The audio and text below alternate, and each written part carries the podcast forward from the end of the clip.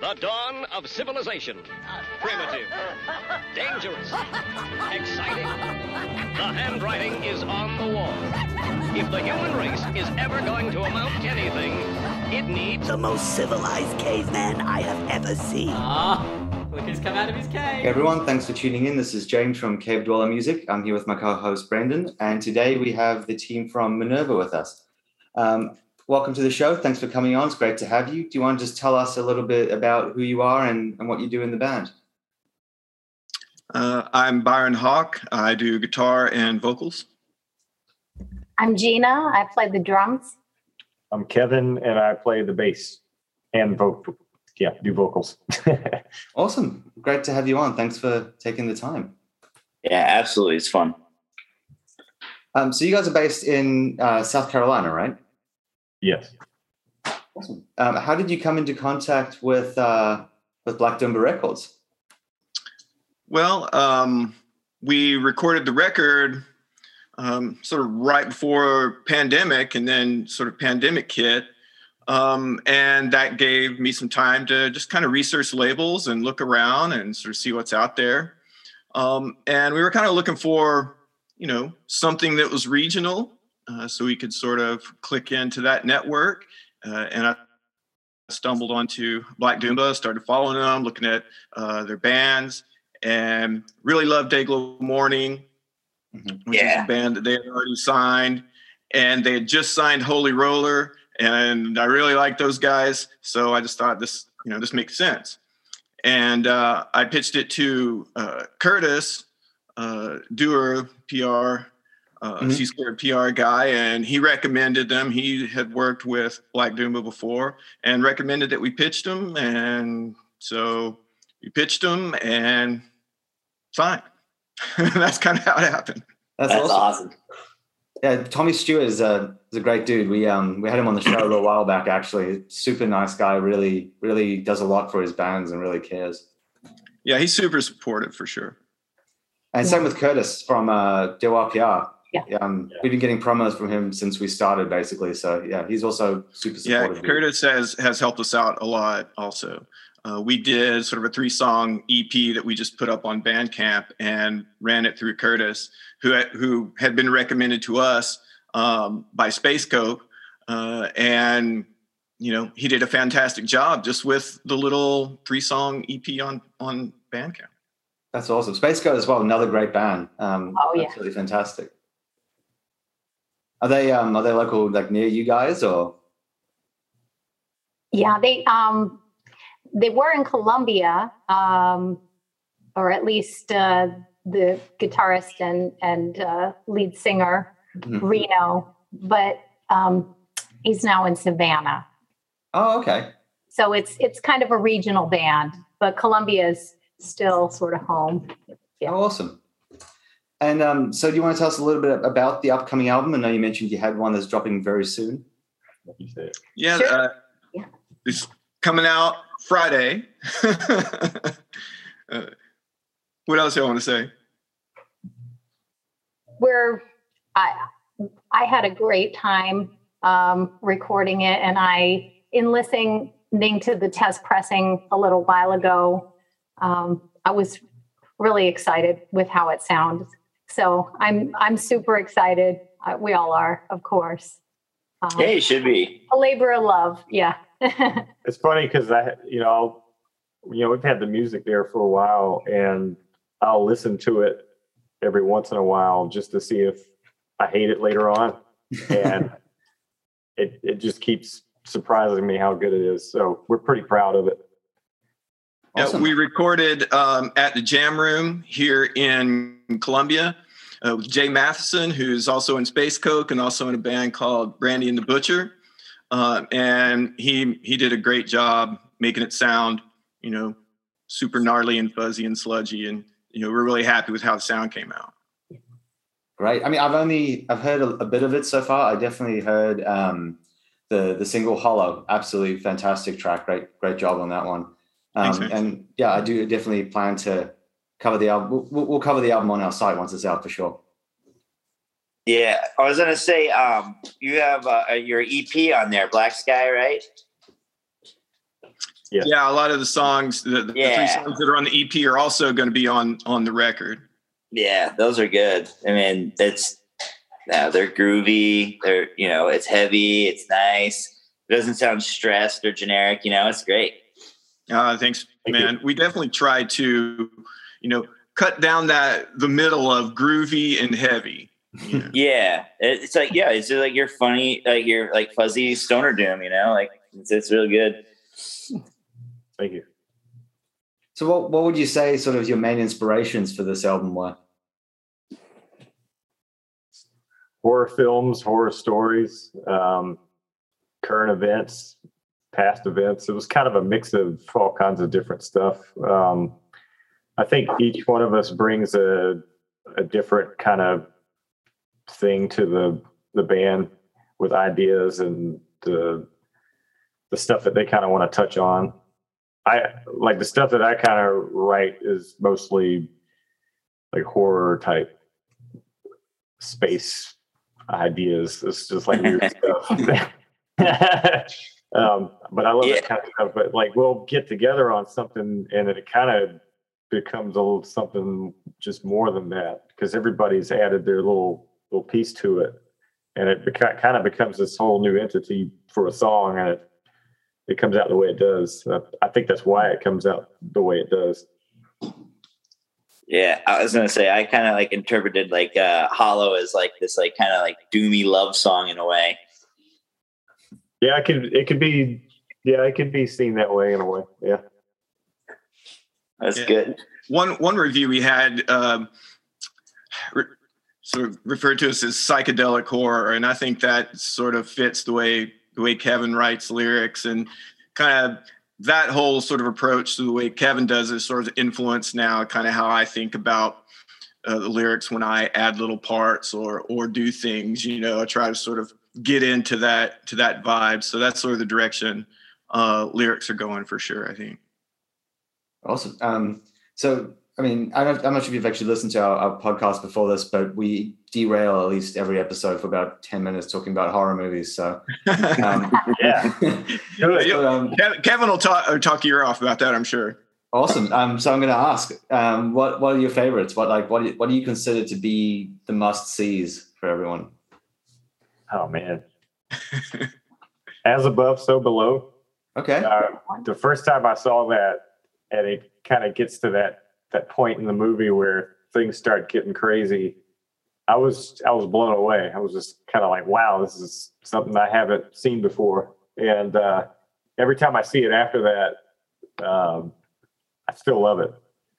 It, it wasn't kind of like the generic um, horror tale or whatever. It was it was pretty wicked.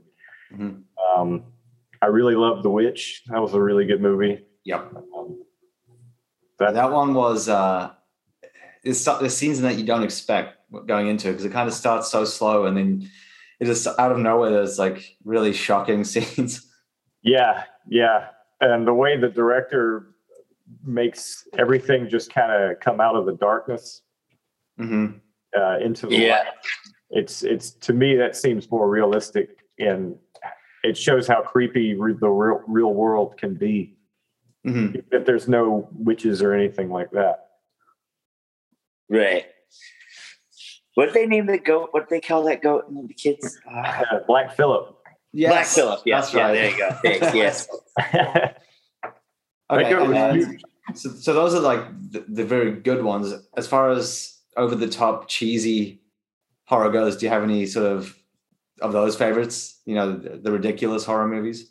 I have a soft spot, a soft spot in my heart for Argento and that whole um, sort of wild genre.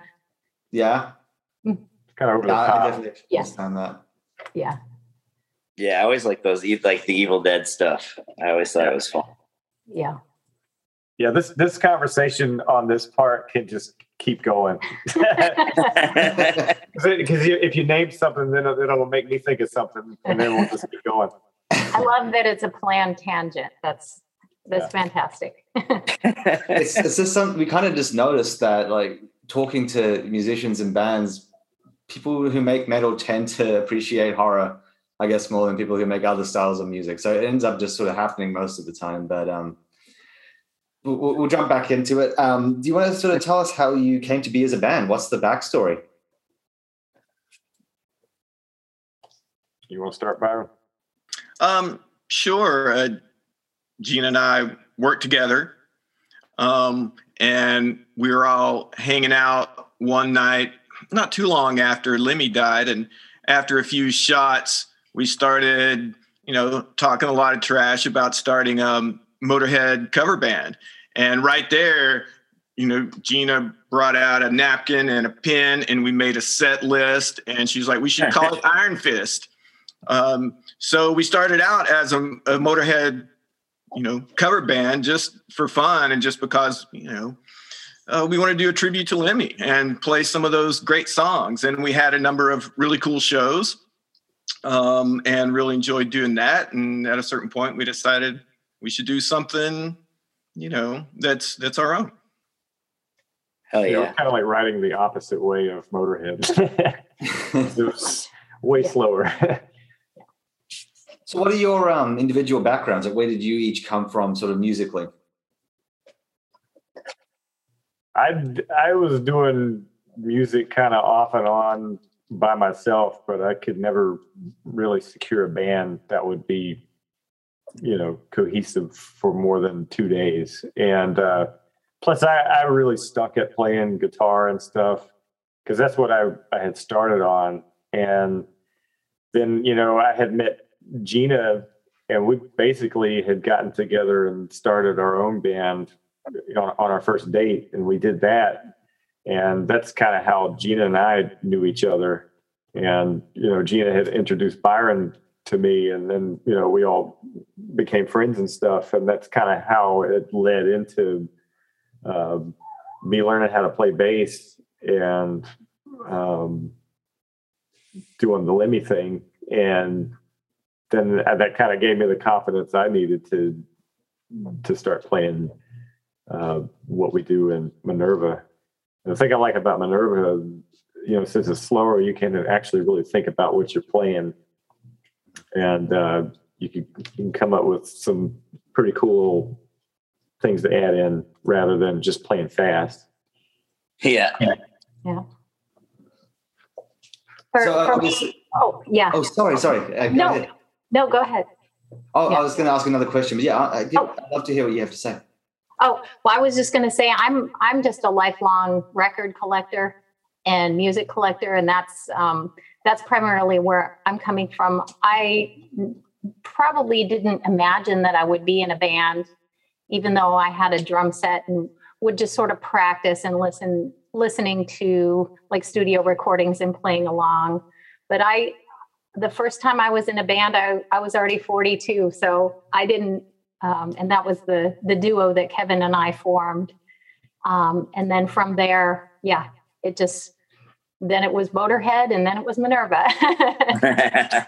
Byron was just born out of the sky to play metal. And Yeah, I, I'm obvi- obviously the elder statesman here.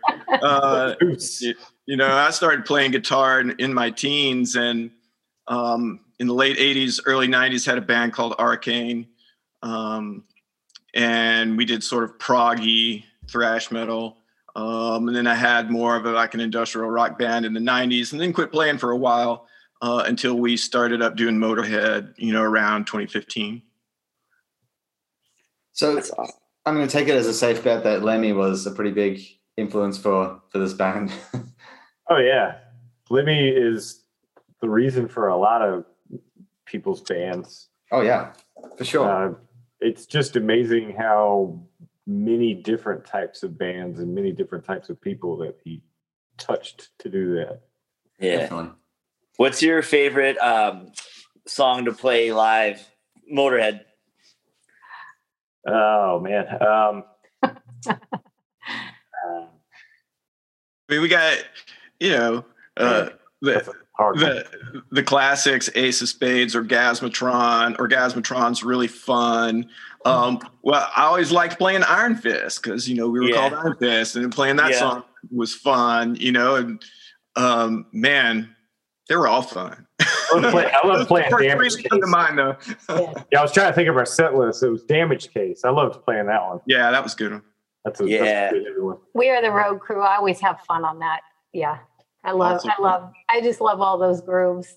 Yeah, Damage Case is a good one. There, um, we interviewed a band, uh, Weed Demon, and they do a, a that that cover. It's it's pretty good. You should check it out. Nice. Awesome. I'll to check that out. Yeah, that's Yeah. awesome. At a certain point, um, Reno from Space Coke asked us to do uh, a cover of uh, uh, 999 Emergency by Girlschool and, and uh, Motorhead. So that's actually out there on uh, Bandcamp somewhere. I think it's probably posted on off Space think- Coke's. Yeah, I think it's Bandcamp. on Space Coke's page. Yeah. Awesome. So that was kind of a transition between, you know, doing Motorhead and doing MNRVA. Yeah, slowed you down a little Nervo bit. Recording. Yeah. Have you What's guys heard your, of a uh, band called uh, Poison Speed? No. You should definitely check them out if you're into to Motorhead. They're um they're from the Midwest, I'm pretty sure, but I think they're from the Midwest. Um, they're, they're basically like a more, I guess, aggressive version of Motorhead, but very similar vocal style, same sort of lyrics, like boozy, kind of groovy, biker type feel. Um, yeah, I think you guys would all dig them. We're, we're writing this stuff down right now. Oh, awesome! I got my, I got my post-it system here. Yeah. oh, great! Yeah. For any You gotta, you gotta have it. There's been some really cool bands that um, I found from you know talking to people, and it's it's awesome. And I was like, all right, write that down, write that down. You know. Oh yeah. Yeah. So, growing up, I guess we like to always ask this question: What kind of influenced you in your taste in music? Like, what what's what band sort of helped you shape your taste in music as you grew up? I think I think a lot of it is, you know, you kind of start out when you're younger listening to certain types of music, and as you get older, you start to pick up from, um, you know, whatever friends you have or Mhm. family members that show you different types of music. So it's kind of like this ongoing kind of journey of answering that question because every few years it's something more than the last thing. Um, but what really got me into really wanting to play music seriously was um, there's this band called The Kills, and I really, really love how the guitarist Jamie Hince plays guitar because he does like a, a finger picking type style, but he's just so slick with how he does everything. And, and when you meet him, he's he's the coolest dude in the world. Like he's he's he's smoother than cream corn. I'll just put it that way. but uh, uh, that's kind of what really got me into it. And then, you know, the band that you know Gina and I had started, we, you know, we did like not that type of music, but it, it had really pushed me to do guitar. But then when we really started getting into the Motorhead stuff, you know, I switched to bass, and it was like starting over again. But it it was just kind of like that that journey, and now we're you know we're playing all kinds of cool shows and stuff, and it's just pretty wild how just from that one influence kind of brought me here with all these guys. Yeah, for sure. when I was young, my my older brother took me to the warehouse and he would just hand me an album and he'd say, Kid, you need to listen to this. And it'd be stuff like Master of Reality or like Led Zeppelin, like physical graffiti or the New York Dolls. So he was a big influence in terms of the I, I still love all of those records, you know, to this day, but I've added, you know, added my own. Yeah. Yeah, I, I grew up listening to all the new wave British heavy metal, all that stuff, and then all the underground uh, thrash stuff, um, and really loved, you know, got into Fates Warning and stuff like that, and Watchtower and all that kind of proggy stuff. Um, but I think one of, you know, to kind of kind of jump off Kevin's example, like the if I had to pick like one person who sort of influenced me a lot like that, um, I think it would be the guitarist from Solitude Aeturnus. I don't know if uh, you guys know that old old school doom band. I Um, them. Yeah, well, Edgar was actually a friend of mine growing up. Um, and his playing like super super influenced me uh, a lot. Yeah, I um, I actually because you know how the um, I, am blanking on his name, the vocalist from Solitude Aeturnus. Yeah, Rob Lowe. Rob Lowe, yes. Um, I know everyone loves Messiah and Candlemass, but I actually think Rob Lowe brought a really different side of the band out, and I honestly like what he did as much as I like what Messiah did for completely different reasons. Yeah, yeah. Uh, I was just the other day watching um, a live. I can't remember what the song was now, but it was live Candlemass with Rob singing, and it just sounded killer. It does. He's got such a powerful voice. It's like there's, there's so much force behind it. Yeah. What's funny is is he started out as the drummer, and he would like just screw around, sort of singing at the top of his lungs. You know, um, not not in the microphone or anything, just you know behind the drums and and they were just like, dude, you you need to be the singer. We're gonna get another drummer and you're gonna sing. and that's how he became the singer. that's awesome.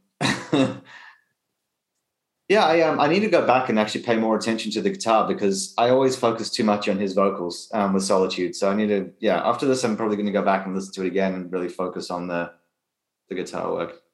Yeah, uh, Edgar and John Perez um, sort of traded off solos. Um, so I don't know if in the lyric sheets it'll say who's playing what solos, but mm-hmm. um, Edgar had a really smooth, really kind of classic style, very, very precise.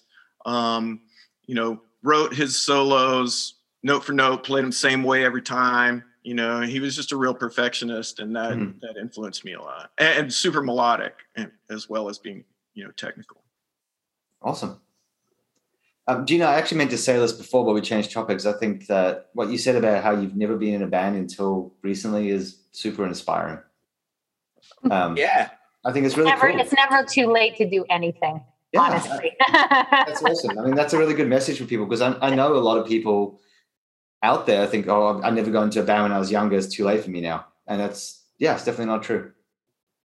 I, I remember when I started playing guitar at 15, I already thought it was too late you know, because if I didn't start at like eight or nine, then you know, yeah. 15's too late.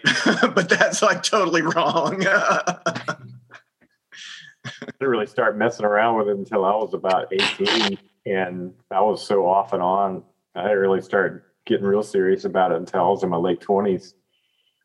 So, I mean, you could start anytime, really. Yeah. I mean, for me personally, I tried guitar on and off for a while and I just it, never really clicked for me. Um, but I definitely want to give it a try with bass. I think that I mean that's just me personally brainstorming. So I think if you some people like me as well get I guess lose hope when they play something and it doesn't really click for them. But there's so many other instruments out there. You just got to oh, find oh, yeah. what works for you. Right. It's making noise. Yeah. Find something that makes you happy, man. Mm-hmm. Um, Brendan, I know you always have a couple of these special questions yeah. to the side. So I'll let you oh. ask a couple. I was gonna say, uh, what we got? Uh, what was your favorite city to play live in? Austin. Austin. Yeah, Austin was cool. Is that also your favorite city to eat in? Yeah, it's uh, it's not a bad food city. I will man, say. I think when we were there, we ate so many tacos and drank so many margaritas. It was you, can't get it, it. Like Byron was had told us before we had had went. I mean, Gina had already been before, but I had never been, and he, he had said that you know you you go here and the tacos and the margaritas and stuff will be way better than what you get here. and he was right. There's nothing like it. So when you come home, you have to try to recreate it yourself. yeah, we um I actually went to Tijuana for the first time because I live in San Diego um not that long ago and I had a margarita there that's literally ruined like every margarita I've ever had since. yeah. I was like yeah. five bucks. I was like, I can't imitate this. yeah, we're we're addicted to uh, all three of us are now addicted to spicy margaritas because of Texas. You know, throw the jalapenos into the margaritas. Yeah, uh, that's good. Man, you can't go wrong with that at all. Sweet and nope. spicy, man. That's awesome. What was your um like your favorite like towns? Like did you play like at like you know a little small town and just like just had an awesome like outpouring or Byron's hometown. That was pretty cool. Oh yeah, You had a bunch of your old friends come out and family and that was a real special night. Yeah. Yeah, I grew up in the Dallas Fort Worth area around Arlington, which is right in between Dallas and Fort Worth. Um, and we played there when we went out to Texas here recently. And, uh, you know, old friends came out and um, it was really cool. Had a cool show. There's a, there's a nice spot there in, in Arlington uh, to play uh, and had a great time. That's awesome. And then, uh, like, I'm sure, like, each of you have a little different answer to this, but like, what's your um your favorite um like concert you've been to, like, as a patron? Like, like you know, I want to go see this band. Like, I, I want to go see them live. Like, let's go. Who was that for you? Electric Wizard, man. That was Yeah, it was wild.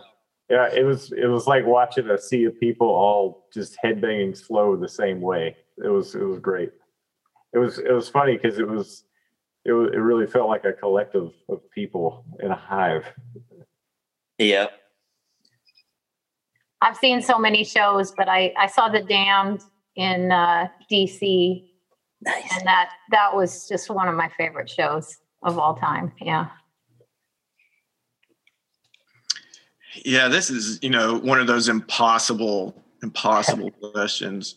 Um, a few things came to mind, but one um, a few years ago saw all them witches, Nice. Yeah, yeah. and they they they were just sweet. uh, they were great, sounded great, played great, uh, and it was kind of the end of the tour, and they were you know, and they were tired, and you can kind of tell. Totally didn't matter. They still crushed it. Um, so I still think about that show sometimes. Nice. Uh, uh, what about what? What's your uh, your like kind of favorite like music to like kind of like wind down to and relax? Like you're just like trying to, you know, put on some background noise or something and just not like you know just relax. Gina calls it wolf humping music, but I I listen to Howlong. I love that band. That I love getting down with it. That you can just close your eyes and and put the earbuds in and pass out listening to that. What was the band? Sorry. Alone. Oh, okay. I haven't heard them. I have to check them out. they're man, they're super awesome. But both albums are really good. Uh, I would I would definitely listen to it with the headphones on and just get in the right state of mind because it's uh it's it's very uh sound oriented. It it feels if you if you really kind of just really listen to it, you, it feels like you're kind of in Like atmospheric. yeah in an atmosphere. Yeah. So put your Right. dog away, feed the dog, kiss the bed, and just just listen to it. That's how I feel about um, Pink Floyd. so Yeah, those yeah. bands you have to like you gotta tune everything out and get in the zone and just like listen to the album from start to finish and focus on nothing else. Yeah, turn turn your notifications off on the phone. Don't Yeah. even answer calls. no interruptions. you gotta have the whole album to play. hmm I love I love like early Floyd. That would be one of them. Yeah. Yeah. It's just something special about it, huh? It's like Yeah. yeah, they're a special band. Nick Mason is one of my favorite drummers. Yeah. Und- understated and underrated, I'd say. Yeah. hmm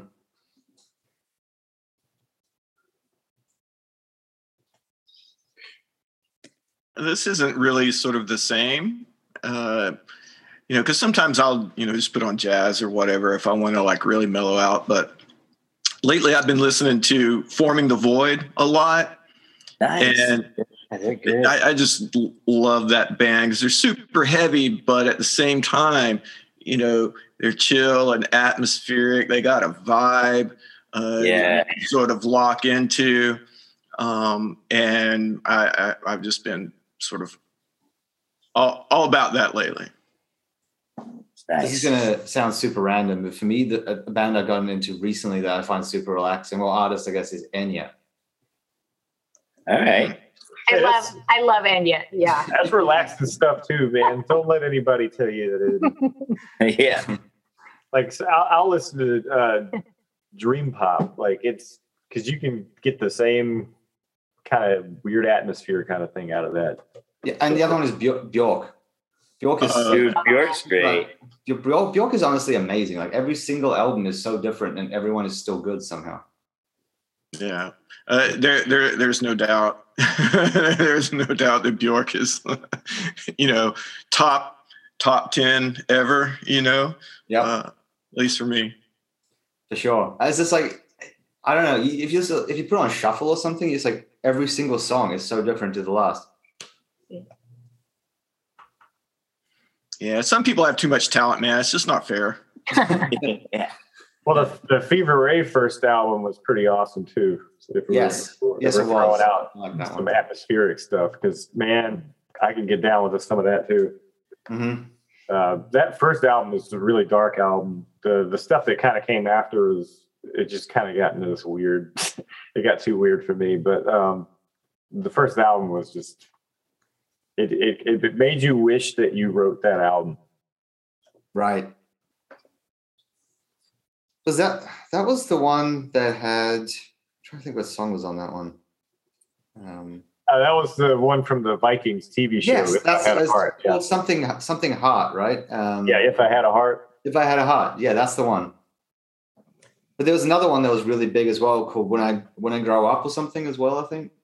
Yeah. Um, oh man, now I got to look this up. yeah, I'm I'm blanking. I'm, I'm pretty sure the top like the two singles were "If I Had a Heart" and then uh, "When I Grow Up." I think that is the name of the song. Um, yeah, you're right. Uh, Triangle Walks. That's another good song. Yes. Yep. Uh, see- So one of the, the things I really love about what she's doing with the vocals and stuff on that is it's she she's doing it where there's multi-gendered vocals. So you've got deep vocals that sound really weird and distorted and, and higher vocals that are distorted this kind of in a weird way too, but they're blended together. So it almost sounds like some kind of weird demon or something is kind of reaching out and just adding whatever it says to the song. I get. I definitely know what you mean. Um, yeah, it's, it's a huge range between the styles that she uses. Um, have you ever listened to a band called Mum? M U M. No. Um, that's you should write that one on your list. Uh, if you like that type of like super kind of chill, spacey out out there stuff, um, there's a song you should listen to first if you can find it called "Ballad of the Broken Birdie" record. Okay. Um, yeah, that's I, the weirdest thing is I, I it's like a I don't know how to describe them. They're kind of like this type of music that we've been talking about, but they actually were featured on um, when what's the song? Uh, that documentary about black metal. Um, when the light takes us, I think. Um, Uh-huh. Yeah, it's a really famous black metal documentary. But I have no idea why, but they were featured on it, and that's how I found it. But Okay. Cool. We'll check that out. It's on the list. Cool. Brendan, what about you? You, uh, Me, I, I like. I, I wait. I'm trying to wind down, and I'll I'll listen to some like, usually some sort of like, I don't know. It's not. Sometimes it's not like I don't know. Um, this has said a whole lot of nothing. I'd say um, Space Jesus is like got like this like really crazy. Um, I don't know some weird electronic shit, and then um, Smashing Pumpkins. Man, I listen Yeah. to great band. listen to all those guys. Um, there's another band, um, High and Heavy. They do some like neat kind of stoner doom, and um, they're pretty good. So I listen to that, rock out.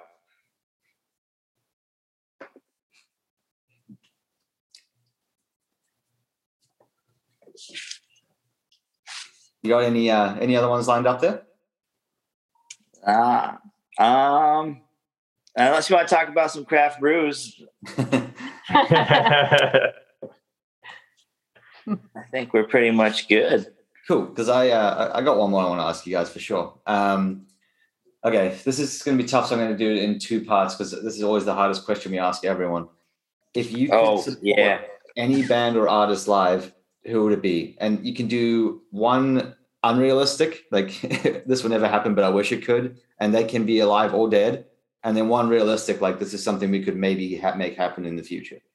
If if we could see, Oh no, support like open for type thing. oh, open for, open for. Mm-hmm.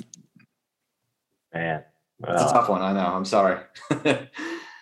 I want to say Motörhead, but I know that's not happening. Man, the, the Melvins are just everything to me. So that would be that would be one one shot at an answer. Yeah, uh, Candlemass would be fun uh, uh, for a realistic one. Love to open for those guys. Yeah, man. That would be a ton of fun. Uh, Do you know who the vocalist is at the moment? Candlemass. Have they gone back to the original vocalist, or are they with someone new now? I the the last time I I looked and noticed uh, he was back. Yeah. Because they change all the they change Yeah. vocalists a lot. Sorry, didn't, didn't mean to cut, cut you off if you had another answer there. Oh, I was just trying trying to think of an unrealistic one. Um, uh, the first thing that comes to mind for a completely unrealistic one would love to open for Hendrix, man. Yeah. Awesome. you know, just just because I would want to want to be there and see and hear, you know, what he's all about. I wonder what he'd think about music nowadays. I don't know. It'd be super interesting. I think about both him and Randy Rhoads a lot of times, like what you know, what their styles would have turned into, and what they might be playing, or might be, or, or might be like now, or might care about now. I mean, it, it would be interesting to know. Right. Or working on something behind the scenes, totally not in what they normally were doing. Yeah, yeah. I could, I could see Randy, Randy Rhoads doing something completely, totally different, maybe scoring stuff or something. You know, I mean, I, I don't know. There's a couple of those artists where you always wonder what it could have been. Like, um, definitely, like for me, I always I always think about the Beatles because their sound changed constantly. If they had stuck together and not died, you never know where the albums could have ended up being as music progressed. Um, and then the Doors is another one. I mean, I, they again they always change constantly, so it'd be interesting to see how their music evolved as music changed. especially in the seventies, because Mhm. there was so many changes in the seventies as far as music. I mean, coming out of the sixties and then how it transformed into the late seventies, it was kind of wild. Right. It was only just a few years that happened. Yes. So there are so many advances in just like studio technology and stuff. It'd be really interesting to hear what the Doors would have done like in the late 70s or something. Yeah. Yeah, I would have been really interested to see if they kept the key, you know, the, the keyboard because that was such like a 60s sound and that kind of faded out a lot in the 70s as synths came in. bring Yeah. bring those drums, bring those drums up in the mix. I love John Densmore too. Yeah.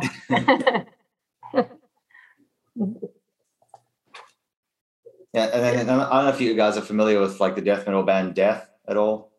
Um, but like Absolutely. Schumer- I saw Death. This this this is going to age me a little bit, but I saw Death once on Leprosy and twice on Spiritual Healing tours, Oh, that's awesome. like in small, you know, in club, That's amazing. and they they just freaking crushed it. You know, Spiritual Healing tour. They you know that was peak for me, man.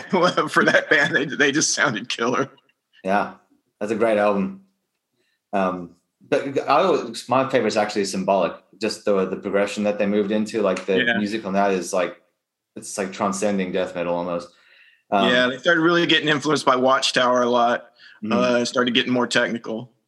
Because I always wonder what they would have ended up as because every single album shifted further and further away from the original sound. Like by by the time they got to the, the final release, it was like it was death metal, but it wasn't. It was kind of like technical thrash with like kind of harsh vocals. Um, so and then if you look at like what he did with um, Control Denied, that was kind of like I kind of felt like that was an evolution that he was kind of shifting towards. But that's just a theory of mine. But yeah, I'd love to see where he ended up. Yeah. Sorry for the uh, the rambling. That was great. um, and then I guess I'd like to ask you guys as well. It's like who, who have you supported that you've liked playing with so far uh, on the tours that you've done? Uh, when we went out to uh, Austin, we played a Gravitoid Heavy Music Showcase, um, and there are like a dozen bands on that, and there there's so many killer bands.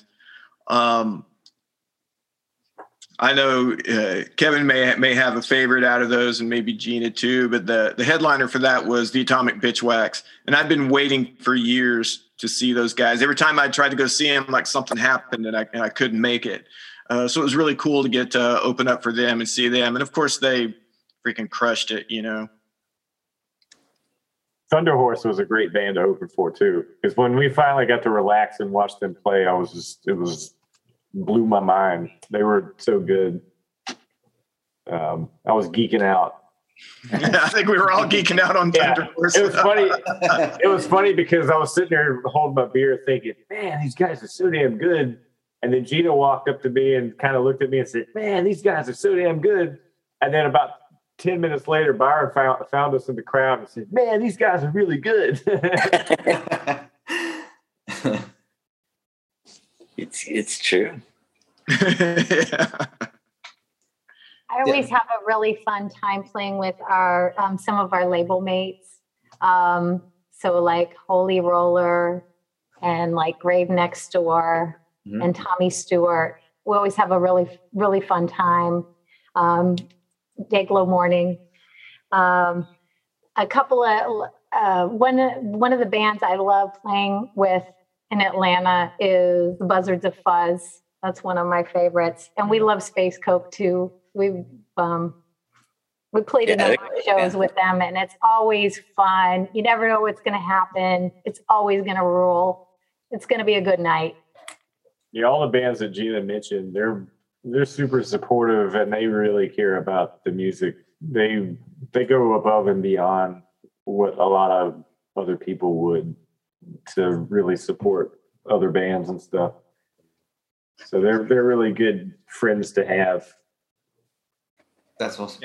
Yeah, another another I would add on to that is Ember. Uh, Oh. they're, they're not um, they're not on Black Doomba, but they're friends with all those guys and play shows with all those guys, and they're really cool, really good, really supportive. Um, Doomstress is pretty awesome, really I supportive. like Doomstress. Yeah. Uh, I love Doomstress. Yeah, they rock. They rock. I haven't listened to them in a minute. I'm gonna I'm gonna write. Oh man. They're Just, they're very sort of new new wave of British heavy metal esque. Um, Yeah. I but um, but Oh, just so great. They hit that sort of sweet spot between new new wave of British heavy metal and sort of stoner rock or doom, you know. Um, and they, they they just hit it spot on. Byron, Yeah. I you're into like the um like the new wave of uh, British heavy metal stuff. Have you do you follow a label at all, at all from Germany called um, Dying Victim Productions? Mm-mm, I don't know that one. You should definitely check it out. Um, they're like one of the best labels out there at the moment, putting out like new wave heavy metal, all with like a '80s sort of feel to it. Um, ton of good stuff coming through there. So, Yeah, what was it again? Uh, Dying Victim Productions. It, it sounds like like an extreme metal label, but it's got like it's mostly just new wave heavy metal, and then a bunch of like uh, first wave black metal, like old school black and thrash stuff. Have you uh, ever listened to Wolf Tooth? A little bit. I like them. They're pretty good. What you said about Space Coke as well. I mean, we haven't talked about them at all on this podcast much yet, but that last album they did was phenomenal. Um, that was something special. Like it was just like that was one of the fuzziest, most distorted things I've heard in like a really long time. everything Reno touches turns to gold. There it's is. kinda- Yeah. There that's yeah. Yes. That opening track was like mind altering. it was good stuff. Yeah, those guys are great, man. If you if you ever get the chance to see them live, definitely bring your earplugs. But it's it's it rocks so hard you don't care. Mhm. Those That's guys awesome. are so, so heavy live. Do you guys know um Uncle Woe? Mm. That's, No. that's another one you should check out. They're like um stoner doom slash kind of grunge stuff, but like their new album that came out this year was phenomenal. What is What it? was, yeah, what was the name again? I'm Um, sorry. Uncle Woe, like Uncle and then W O E. Two words. W O E. Okay, thanks. Sorry, I have an accent. No, no. I was like, like, whoa, or Or Joey Lawrence. yeah, that's what I was saying. Whoa, whoa. Got it. Whoa! Whoa, And then I guess sorrow. For Okay. anyone listening at the moment, is there anyone that you think should get more love that people should check out? Like uh, under, underground bands or bands that you know that people don't know and should know? So I got shined on to a band called Rickshaw Billy's Burger Patrol. And those guys are just nasty how they play. It's I don't know how to describe it. It's just really good. Um, I would add a little more low end, but uh, other than that, they're they're good. Awesome. Yeah, I think I would reiterate forming the void just because that's what I'm on to right now.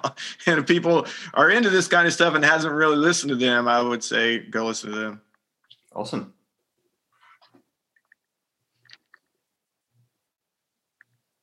Gina, you got got anyone people should check out? Um, I think uh, I probably mentioned most of them. Yeah, no, uh, something additional is not. Give me a second. Come Oh, back sure. and I'll I'll think of something. Okay. I, I will say, uh, check out Buzzards of Fuzz's new Yeah, album yeah. because I li- that's another one you have to listen to with the headphones because it's it's great.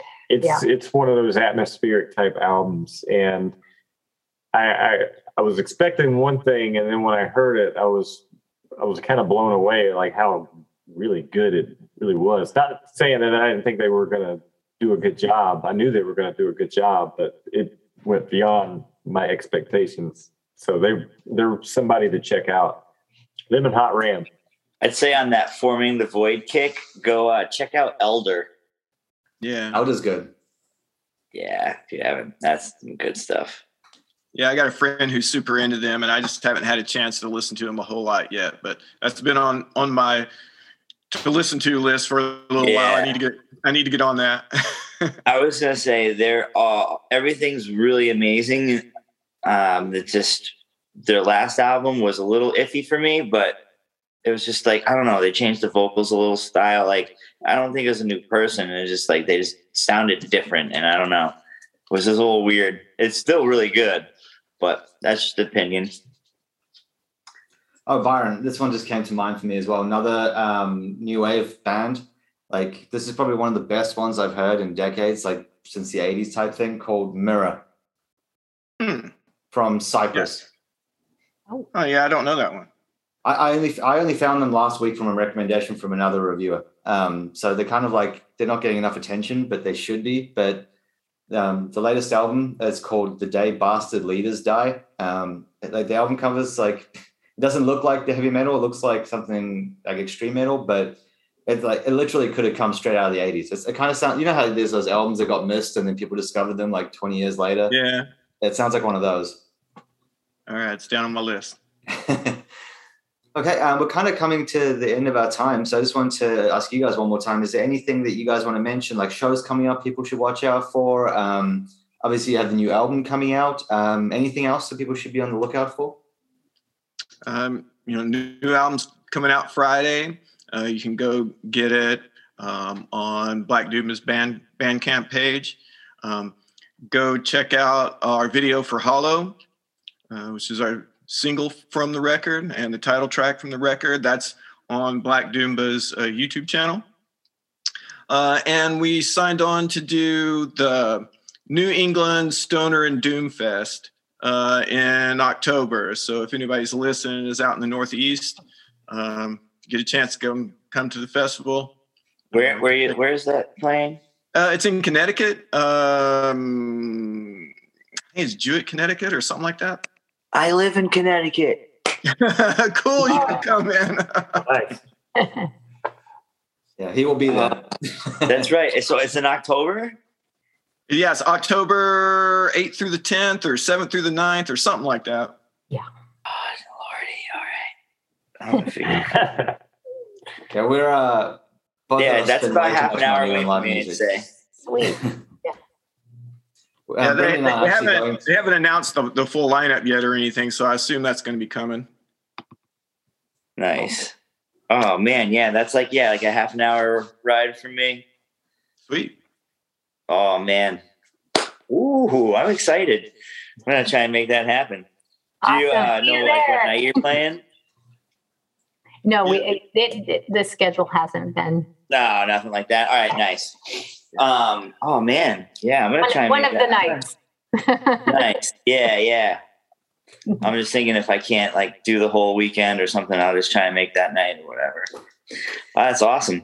Yeah, that uh, I there's probably a few uh, bands playing there that uh, I've seen met a couple times. The local guys, they're pretty cool. There's a really neat band called Gorge, um, and then um, Afghan Haze, and um, When the Deadbolt Breaks. Yeah. Awesome bands check out when the deadbolt breaks they're really interesting like they uh awesome stuff like really dynamic Yeah, they're really good. They uh, it's like everything from sludge to grunge, like stoner rock. It's yeah, so it's all good. yeah i uh seeing them live uh, play even like you um aaron has got like this pedal board that's like I don't know the size of Montana. It's insane. You're just like, what are you doing, dude? Like, and you just melt your face with it. It's awesome. he must have been hanging out with the Edge. You ever see his pedal boards? it's just ridiculous because they're all delays. That's because that's all he plays. Yeah. if you ever see the documentary, it might get loud. I always made the joke that when you know he was sitting there practicing with um, Jimmy Page and Jack White, that you know they were they would kind of play each other's you know famous songs, and I always made the joke that uh, he would be looking like he was trying to play what they were playing, but would only go with his delay. a cool sound. Are you That's a Jack White fan? oh yeah, Yeah, me Oh, too. yeah. I think he's super talented dude. Basically, everything he touches is kind of worth listening to. yeah. Yeah, that- man. Great. he may be the Willy Wonka or whatever of you know records and and all the the old tunes and stuff, but you know, I'd rather be a Willy Wonka in a world of you know other rich people who are idiots. Yeah, yeah, I agree. And he made a really. Uh, did you see that interview he did about like the record industry at the moment, like not long ago? Yeah, Oh, the the appeal to the Yeah. major record labels to make their own Make their pressing own. plants. Yeah, Yeah. please. Yes. We're all waiting for very, very delayed vinyl records. Yeah. Everyone is. Yeah. everyone. No, that's I ridiculous. know. I think I have like four or six records just up in the air still. I'm like, Ah, yeah. when they show up though, it's going to be awesome because I've already forgotten. Like I know, I don't know, like what, what, what, what, what, what did I order? What did I? Oh yeah, I don't know. Yeah, but it's like I saw another article making a good point. It's like there's a couple of key albums that made the delay happen, like absolutely huge pressings. Yeah, like like a- Adele or whatever. Adele, and then there was like a new ABBA record, and That's um, right. Yeah. another one, um, Taylor Swift. Like, right. The Taylor's. That's right. Right. Yeah, and th- th- those three like alone push back record pr- pr- pressing plants by like three months. Well, I mean, she's got like those ten minute long songs on there, dude. Well, she did a double vinyl, which was completely unnecessary. Like it's it's Adele. It's like you don't need a double vinyl for your music. You know what I mean? I could easily fit on one. Like it doesn't doesn't seem necessary to me personally, but that's my opinion. Yeah, I, I, I saw some people online kind of kind of diss Jack White for that statement, and I, I never really understood that because he, he's right. Yeah. you know, I mean, Right. you know, where's the lie, man? I mean, come Yeah. on. Completely. It's like they make so much money they could easily afford to do it, and they they make a profit on it if they did it. It's not like they lose money building those plants. It's the vinyl demand's not going anywhere. Right. And it's boomed so much. It's overtaken CD sales like the last like three or four years running or something like that. It's, Yeah. it's crazy. Yeah. Yeah, I mean, I, really, the only place to sell a CD now is at a show. Yeah, more on Bandcamp. That that's that's Yeah. about it, really. Right. That's about it. Yeah, it's kind of like I go to like my record store sometimes and have like a CD section, and I'm always like, does someone, do people go to that? Like, yeah. Yeah. I used to, I used sorry. to listen to CDs in my car all the time, you know, but I don't really listen to CDs at home. You know, it's like I usually listen to it like through my phone or like, you know, through a speaker, like through that way, you know. Normally, I want to get like a whole like kind of system set up, but like ultimately, like unless I'm like in my car, I don't really have a CD player, you know. the thing that puzzles me, that the comeback that puzzles me is the cassette return. Like I, that one I, I'm super confused about. I, I don't really get that one. It's Uh, cheap. Yeah, It's that's cheap. that's all I It's could think of. It's cheap. They're like two bucks to make and five bucks to sell. I, I don't think anybody actually listens to them. I think they just buy them to have something physical and then get the download code and then just sort of collect the cassettes and have them stacked somewhere or something. I, I'd be Yeah. surprised if they really listen to them a lot. Yeah, I think of it as kind of a collectible art, Right. Okay. cheap. Um, Yeah. Well, not only that, but like, I mean, I feel like I've had, I, I, I listened to tapes growing up, and there'd be like, you'd have that one shitty tape player that would eat all your tapes, yeah. you know, or like, you know, Chance or not. Yeah. I'm listening to Kid 'n Play, and then all of a sudden it just stops playing, and I'm like, what's going on? What, like, and then I pull the mm-hmm. tape out, and it's all eaten up into the machine, you know, or like whatever. And I was like, oh man. Wrecked another Queen tape. yeah. But the other thing about them is that they like unlike vinyls and CDs, they, they actually deteriorate pretty quickly. Like the They do. Yeah. they lose quality over time, which is unfortunate. Right. That's why a lot of people, I think, I don't know, like they'll buy like a, uh, like the the colored copies, you know, like the fun variants, and then they'll buy like the regular, you know, black vinyl to listen to. Yeah. That's what I'm going to start doing. Yeah, I mean, I, I absolutely, lo- I absolutely love vinyl and so many physical media I buy these days, but I just wish they weren't so big. they take up so much space, Yeah. Right. and they're so hard to transport. Yeah, I'm still I'm still a CD guy. I'm one, I'm one of those. Yeah, I mean, I bought um, CDs the other day. I, I mean, I, I love them. It's just, I just need to get a better setup. You know what I mean? So I can listen to them in my house versus like just my car or whatever. You know, like that's what I got to do. But I love CDs. Yeah, it's great. I have all my CDs from when I was like a teenager and whatnot. You know, some of them I've lost along the way, like you know the CDs that you like loan to a friend. You're like, oh man, you got to listen to this, and then like you're like, wait, I never got that back. yeah, Yeah. yep. yeah, I still have all my CDs from high school and like my my college years and stuff. So I got like fifteen hundred CDs, but they're all in Australia, and uh, I don't know how much it would even cost to ship them to the US, which is like a terrifying prospect to think about. yeah. Yeah, Maybe, maybe sell them and then send the money to yourself. yeah, And then see, I re- mean, rebuy them all once you get with the money. yeah. Right. Write write it down what you have. It's like the thing is though, it's like when you sell that many CDs, you either have to sell them one by one to make any like real money back, or you have to sell them as a bulk thing, and then you, you you're gonna lose so much yeah, money. pennies on the dollar. Yeah. Yeah, it's like they were you're gonna get like ten percent back, or if that, if you're lucky on like each one, unless they're like a rare collector's item or something, which some of them are. But anyway, we uh we got to wrap it up, unfortunately, time wise. But thank you so much for coming on the show. We really appreciate uh, you guys taking the time, and it was nice getting to know you all and, and having a, a chat. Yeah, Yeah, that was Thanks for having us. Thank you so much. No problem. And um, down the line, if you have another album coming out, hit us up, and we'd love to have you back on. yeah. Um, Awesome. Thank you. good fun to have a chat. We look forward to seeing you at uh, New England Stoner Doomfest. All right. Yeah. yeah. I'm excited about that. I'm, uh, I'm, I'm, I'll message you guys uh, somehow, Yeah. some way, out so before it all goes down. I think it would be awesome. Yeah, yeah, it's gonna be fun. Yeah, that'll be great.